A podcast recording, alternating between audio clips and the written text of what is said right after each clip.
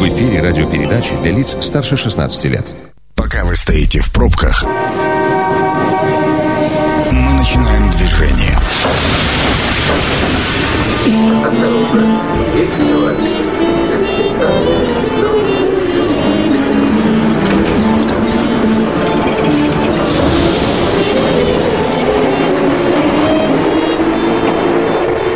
Метро.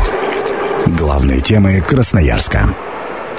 Добрый вечер, это программа «Метро», Сергей Васильев у микрофона. Представлю сегодняшнего гостя, и наверняка вы уже все поймете. Александр Чернявский, политический обозреватель. Э, Александр Александрович, добрый вечер. Добрый вечер. Да, и сегодняшняя наша программа около политики. Сегодня обойдемся без, э, скажем так, либеральные нотки и исторических фактов со стороны Сергея Гурича Комарицына. Э, но тут пожелаем здоровья.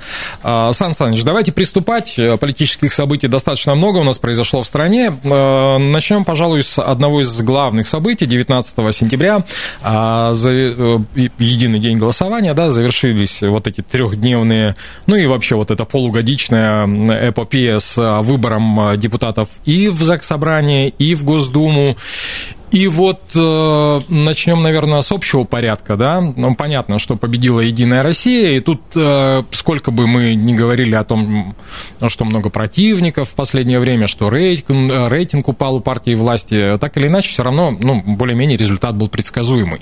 А вот по остальным партиям, и партий было достаточно много, э, мне кажется, есть интересный фактаж с точки зрения, что достаточно большой э, перевес, причем и на уровне Госдумы, и на уровне ЗС э, у коммунистов, в отличие от тех же ЛДПР и что происходит с ЛДПР, мне бы хотелось спросить у вас. Ну, вообще, во-первых, впечатление от этой кампании. Я бы все-таки э, начал с «Единой России», э, потому что э, результат ее, хотя, в общем, еще где-то, наверное, месяцев за пять до дня голосования, до дней голосования, говорили о том, что якобы администрация президента спустила в регионы волшебную магическую цифру 45, 45% явки, 45% за Единую Россию. В результате даже получилось все повыше и по явке, и по а, итогу для а, партии власти. Почему? Вы знаете, я достаточно давно говорю, и после нынешней кампании остался при этом мнении, что главная сила Единой России – в слабости ее оппонентов. Угу. Почему? Потому что, ну, не секрет, что на наших достаточно специфических российских выборах э, особое значение имеет э, так называемая мобилизация своих сторонников. И Единая Россия здесь э, настолько впереди всех, потому что, ну, условно говоря, если бы туда вот на участке пришло не 50%, а пришли бы все 100, да, то, конечно, бы результат, я думаю, партии власти был бы намного ниже.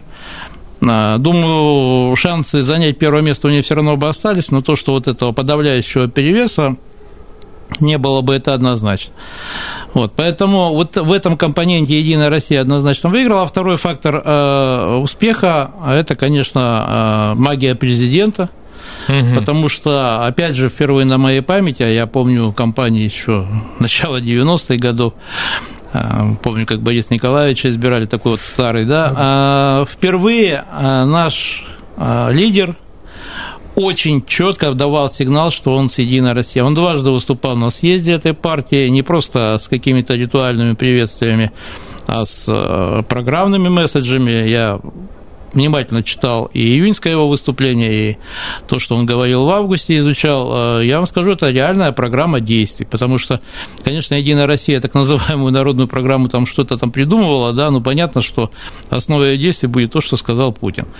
Вот. Теперь, что касается ее основных оппонентов из парламентского трио, да, ну, Предлагаю пока про КПРФ и ЛДПР немножко попозже сказать. А Повременить. А да, любопытный был эксперимент э, по скрещиванию ежа с ужом под названием «Справедливая Россия за, за правду, и патриоты России». На мой взгляд, эксперимент получился не слишком удачным, и если бы не э, очень грамотная работа федеральных политтехнологов, которые обслуживали эту, это диковинное объединение, я думаю, были бы на самом деле достаточно реальными шансы очутиться ниже 5% барьера. Ну, а так они взяли примерно столько же, сколько, в общем-то, и брали в последнее время, там 7 с чем-то процентов, плюс было несколько успехов в одномандатных округах, я сейчас про Государственную Думу говорю. Ну да. То же самое мы увидели здесь, в Красноярском крае, причем я вам честно скажу, я нормально к этой партии отношусь, но то, что ее не было видно в нашем региональном политическом и медийном пространстве последние лет шесть, я беру не только вот последний вот этот пятилетний э, цикл, да, а то, что еще было на выборах 2016 года, но тем не менее они смогли, опять же, заскочить за счет исключительно федеральной э, кампании э, своих коллег. Они, если честно, на мой взгляд, этого не заслуживали. Вот своей вот этой инертностью, пассивностью, этим летаргическим сном, в котором пребывали все эти годы. Ярких лидеров у ней нет на краевом уровне, и в этом смысле вот, ну, они все равно попали. Хотя, может быть, э, могли сюда попасть гораздо более интересные и достойные э, политики из других э, партий. Теперь самая главная сенсация, я вам точно скажу, что ну, на федеральном уровне второе место КПРФ, на мой взгляд, было предсказуемо, ну, в силу многих факторов. Единственное, если мы говорим про федеральный уровень, почему ЛДПР так резко упала, реально резко упала, ну, потому что, как правило, меньше 10% не набирала, а здесь они встали вровень со «Справедливой Россией» и их товарищами. Ну да. Э, я думаю, здесь несколько факторов. Ну, на самом деле, э, первый фактор – это неубедительная федеральная кампания. Несмотря на то, что Владимир Вольфович вроде бы не халтурил, он всегда так оживает именно к часу X и очень сильно начинает активничать, но, похоже, возраст сказывается. Я лично не видел никаких особых изюминок. Жириновский пережевывал то, что он пережевывает всегда, ничего нового, интересного, и все-таки э, то, что э, у этой партии э, крайне серьезная проблема завтрашним днем стала очевидна именно на этой кампании, потому что, ну, судя по многим признакам, для Жириновского это последняя кампания, а так как ЛДПР – это партия ярко выраженного вождистского типа, что с ней будет через пять лет, абсолютно непонятно. Ну, то есть, кто пойдет впереди колонны, вообще не ясно, и чем а, будут Сергей, заниматься знаешь, тоже. мне кажется, кто бы ни пошел, ну, Жириновского заменить, как бы к нему не относиться, в принципе, невозможно. Ну да. И я думаю, здесь э, ее судьба в руках администрации президента – и, потому что если а, они захотят, то, наверное, какой-то ребрендинг, может быть, сделают, но и оставят ее в качестве, так сказать, а, какой-то парламентской партии, примерно с тем же самым результатом, который мы видели в 2021 э, году. Что касается КПРФ, хочется, наверное, их похвалить. Я бы их похвалил исключительно за такую грамотную политехнологическую вот начинку кампании. Были очень простые, четкие месседжи, отменить там пенсионную реформу, ну, как обычно, за все хорошее против всего плохого, неплохой слоган, который, кстати, вот до сих пор у меня тут в городке висит. Пора менять власть, который, ну, в общем, я скажу, он нормальный в плане консолидации а, протестников всех мастей, не только вот этого левого электората красных, да, ну, да. ностальгирующих там по советскому прошлому, но в том числе и тех же навальнят. Опять же, мы видим, КПРФ это сейчас стала такая интересная структура, там есть радикальное крыло, которое по многим вещам близко именно вот э, к таким радикал почти экстремистским. Сейчас как раз вот мы знаем э, очередной тут процесс по поводу Навального, его там обвиняют в экстремизме. Вот, и в этом смысле КПРФ провела удачную федеральную кампанию, и она спроецировала на Красноярский край в один в один. Почему? То есть заслуг. Второе место э, коммунистов здесь, на берегах Енисея, это абсолютно не их заслуга. А, я думаю, что единственным их удачным, безусловно, даже стратегически удачным э, ходом стало привлечение в ряды Э, агробаронов Исаева и Мельниченко, потому ну, что, да. ну, особенно, а, что касается Мельниченко, он провел, на мой взгляд, достаточно интересную кампанию, и она а, зацепила не только сельских избирателей, но в том числе и городской электорат вот здесь, в Красноярске. Мы, если посмотрим на, проанализируем вот эти результаты кампании, он уже не так много уступил Зубареву, мы увидим, что очень много именно горожан голосовало за этого сельхозгенерала, а, представителя вот этого аграрного лобби. Вот, я думаю, в силу тоже, опять же, многих причин, то есть подтащили городской электорат. Я, кстати, даже думаю, они отнимали не только голоса в этом смысле а у других оппозиционных партий, но в том числе и у «Единой России». Э, это вот этот важный момент, но все остальное, компания была, честно говоря, без всякого креатива, они полностью плыли в федеральном фарватере, но при этом э, отсутствие креатива помогло им э, не совершать вот этих, как говорят в теннисе, невынужденных ошибок. Угу. То есть они вот федеральную программу, повестку выполняли, шли по ней и ничего не придумывали, и опередили. Но, опять же, здесь их второе место еще, наверное, все-таки стоит объяснить проблемами главных оппонентов ЛДПР. Безусловно, если мы возьмем ЛДПР и начнем проанализировать, я в том числе, по-моему, и в этой студии говорил, она объективно сильнее в Красноярском крае, чем КПРФ. И она сильнее даже сейчас, вот после этих выборов, несмотря на то, что они там процентов 5, по-моему, уступили. Почему они не смогли а, занять второе место? Они вообще рассчитывали стать вровень а, с Единой Россией. И существенно увеличить фракцию, как минимум, в Единой России, и, по-моему, два мандата взять в Госдуму. Не взяли вообще ничего, и сократилась в два раза фракция в законодательном собрании. Я думаю, а, безусловно, то, что я сказал, слабая федеральная кампания, это главный такой камень, который потащил их вниз. Вот. А, есть еще несколько факторов уже регионального масштаба. Это вот этот известный раздрай, но ЛДПР, который случился весной, мы видели, как несколько знаковых э, персонажей из этой партии вышли. Кулеш, Иванова, тот же Притуля, как бы к нему не относиться. Ну да. Да, ну то есть люди, которые, в общем, ну, у многих ассоциировались с этой партией, и, безусловно, этот резонанс э, был очень негативен в целом для э, бренда. Потом мы видели уже на самой кампании, вот на дистанции скандала, например, с кандидатом в Канском избирательном округе Савдашкевич, да. Она, кстати, чуть-чуть не попала а, краевой парламент, по-моему, всего процент своему оппоненту из «Единой России» уступила. Ну, то есть вот эти все, вот этот негативный а, шлейф, а, он на самом деле, конечно, усугублял вот эту неудачную федеральную кампанию. Вот. И мне кажется, в какой-то степени а, злую шутку с либерал-демократами сыграла их вот эта шапка закидательства, их самоуверенность в том, что ну да. они благодаря вот этим замечательным результатам, которые они на самом деле показывали, в том числе, например, в прошлом году на муниципальных выборах. Мы помним 18 год, Горсовет Красноярска, где они по партийным спискам вообще выиграли выборы, опередив Единую Россию. То есть это в них породило какое-то, знаете, чувство, что мы держим Бога за бороду. Оказывается, все не так, и на самом деле, я думаю, им надо сделать сейчас очень серьезные, а, так сказать, э, выводы из совершенных ошибок. Причем, э, что важно успеть сделать, пока у власти, ну, в партии есть еще Владимир Вольфович Жириновский.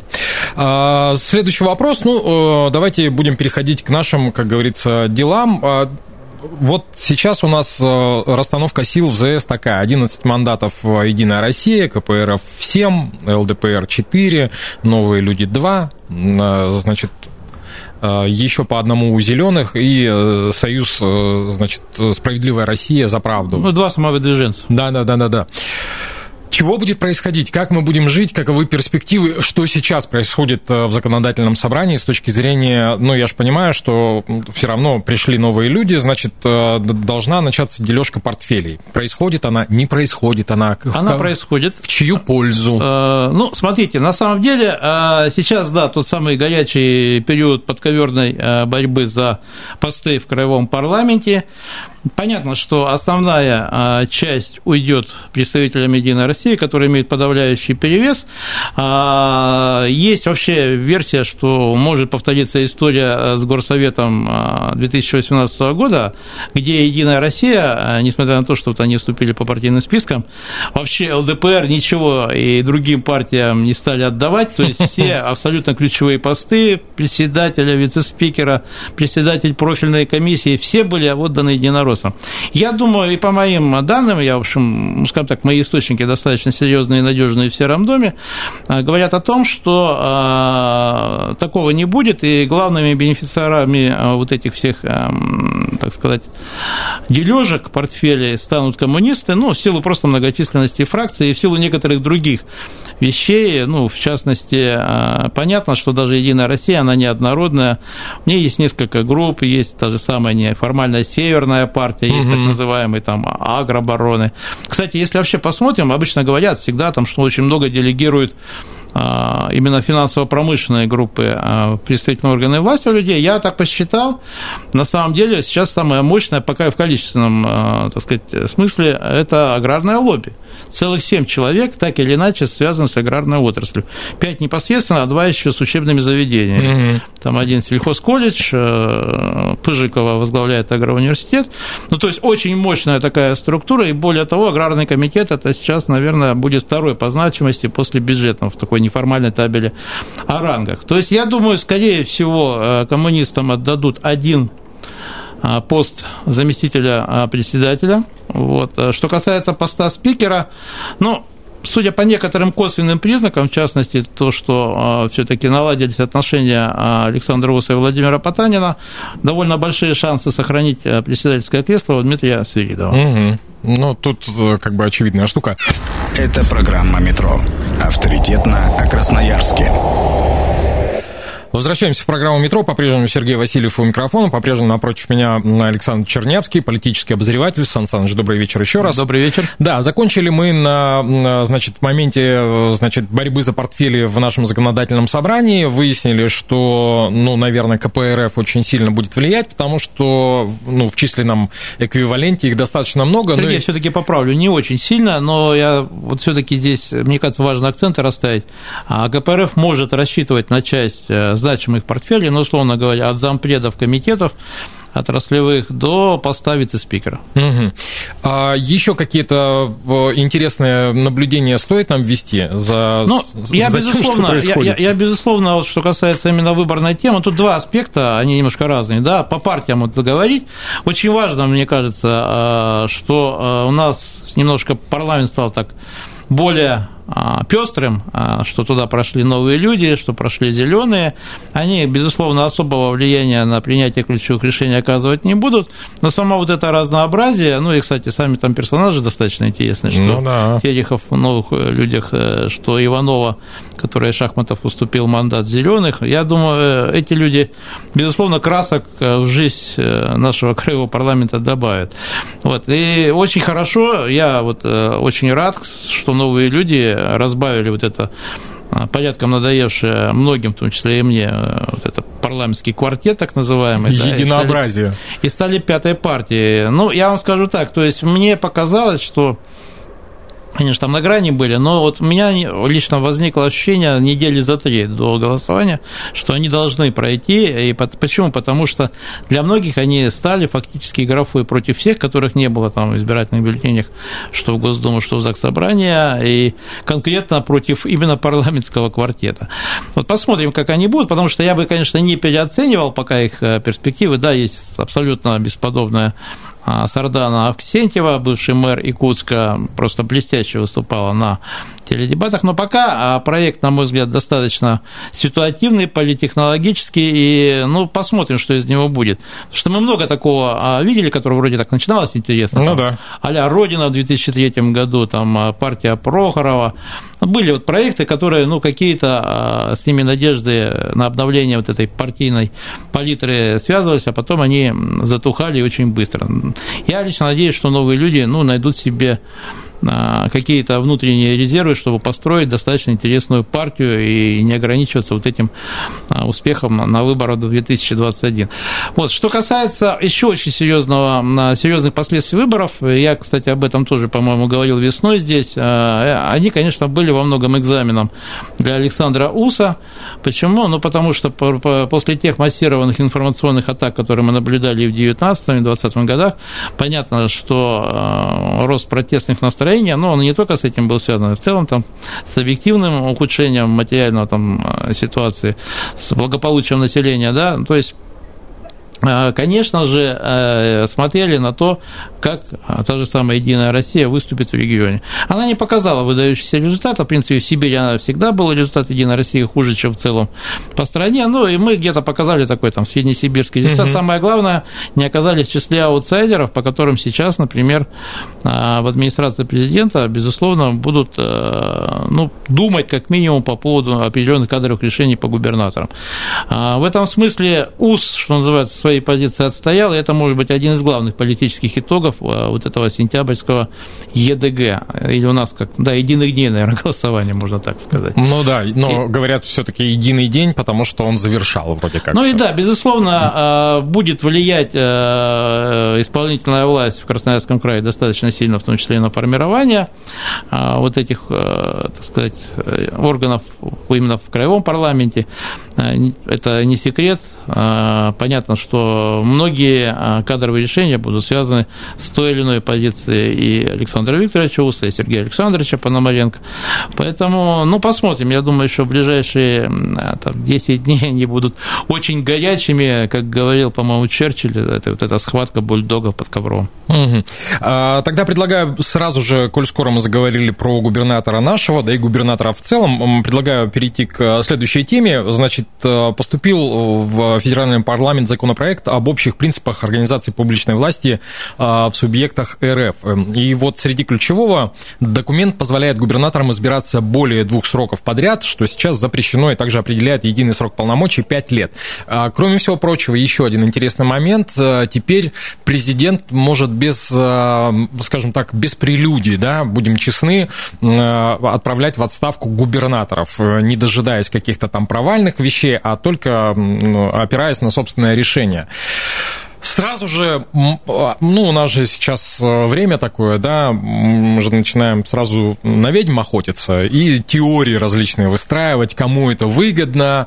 А, и вот с этой точки зрения, ну, вот Александр Викторович у нас на первом сроке, поэтому, ну, как бы это, наверное, в первую очередь не его интерес чьи это интересы, вообще зачем это сделано, и вообще как у нас, э, почему у нас так вот происходит перетрубация с э, губернаторским, э, ну, назовем, эшелоном?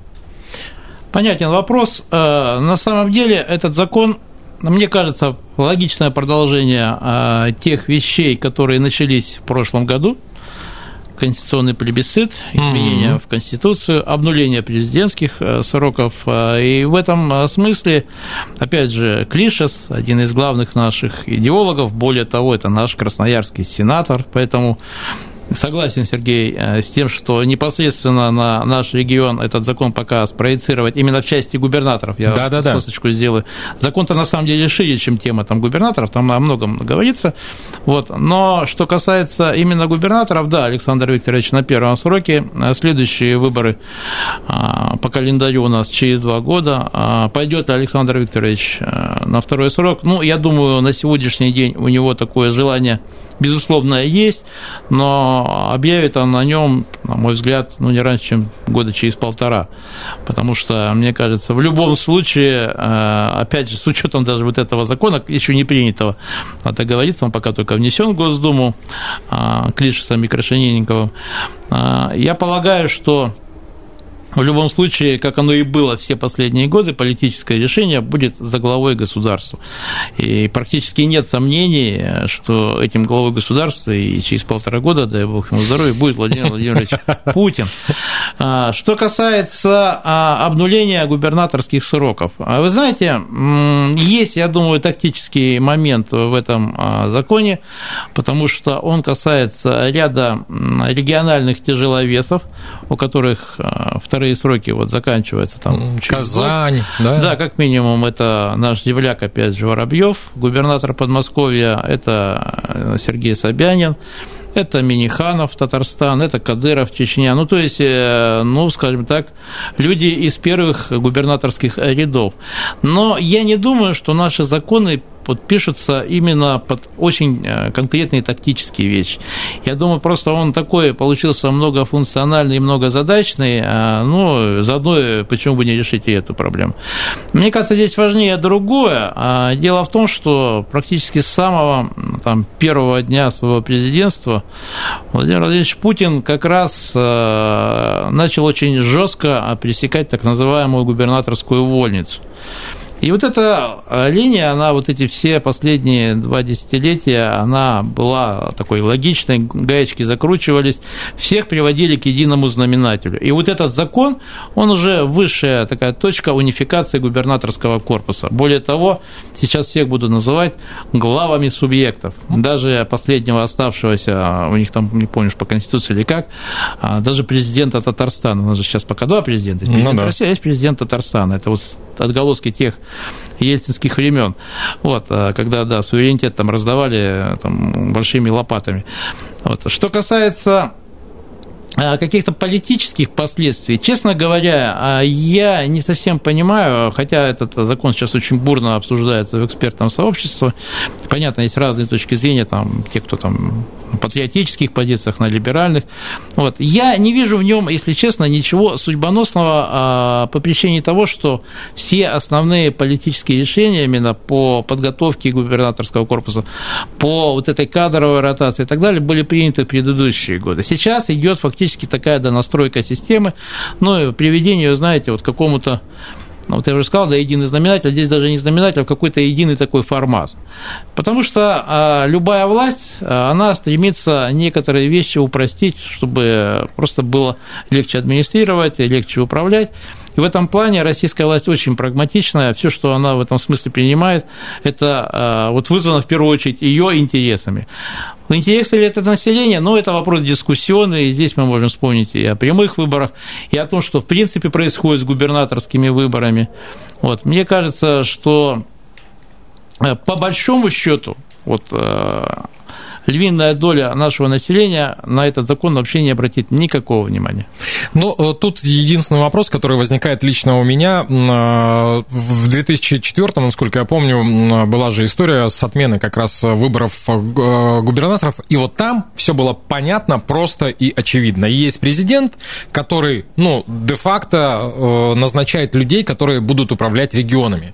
На сегодняшний день, при всей видимости свободы выбора, да, мы прекрасно понимаем, что примерно так оно и отстраивается. Ну, вот мы же понимаем, что если этот э, человек не будет согласован президентом, да, не будет президентской э, персоной, он, соответственно, э, не, не станет, не сядет в губернаторское кресло. А, и не раз уже мы в этом убеждались. Зачем было опять откатывать эту систему и потом подкатывать к ней, достраивать, перенастраивать? Ну, Сергей, вот ты затронул тему, которая для меня на самом деле очень важна и интересна. Да?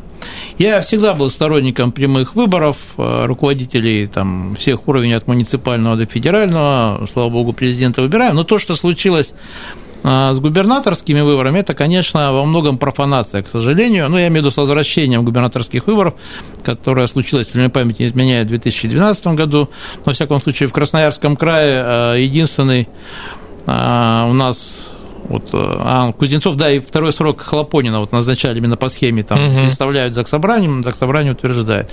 Вот, но что случилось, э, вот потом с губернаторскими выборами, мне кажется, может быть, при всей моей любви к прямым выборам, честнее глав субъектов назначать э, президентом. Ну, то есть, как минимум представлять, а фактически потом отдавать там на откуп региональный парламент, то, что сейчас, например, с мэрами там происходит. Вот. Но здесь есть один очень важный политический нюанс – если глава государства будет назначать а, сейчас глав субъектов, да, угу. то он берет во многом на себя политическую ответственность за Ах, то, что вот они так. будут творить на местах. И это, кстати, достаточно опасная политическая вещь при всей вот этой тщательности, вот этой отфильтрованности сейчас людей, там случайные люди практически вообще не попадают. Хотя мы помним прецедент 2018 года, когда несколько а, глав, в том числе в соседней Хакасии, фактически неожиданно для самих себя из технических кандидатов стали руководителями субъектов.